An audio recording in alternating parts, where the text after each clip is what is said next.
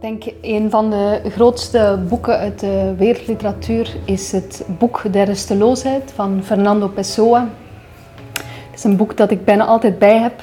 Het is een boek dat ehm, bestaat uit, heel veel korte fragmenten. En je kan het boek op elke pagina openslaan.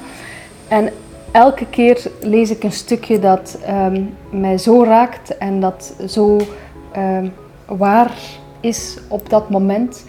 Het is ehm, geschreven vanuit het personage van een hulpboekhouder in, in Lissabon, die uh, allerlei fragmenten verzamelt. Het boek is eigenlijk ook nooit afgeraakt. Pessoa is gestorven voor uh, de publicatie.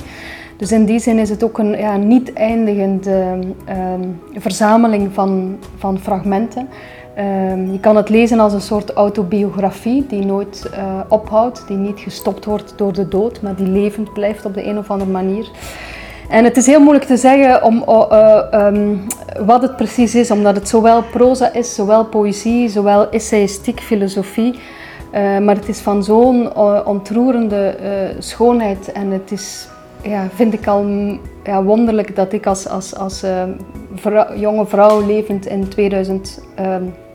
17, um, mij echt volledig kan vinden en volledig kan gaan liggen in uh, die, uh, die woorden van die uh, eh, 19e eeuwse schrijver die al lang dood is en, en die leefde in Lissabon, waar ik zelf nooit ben geweest.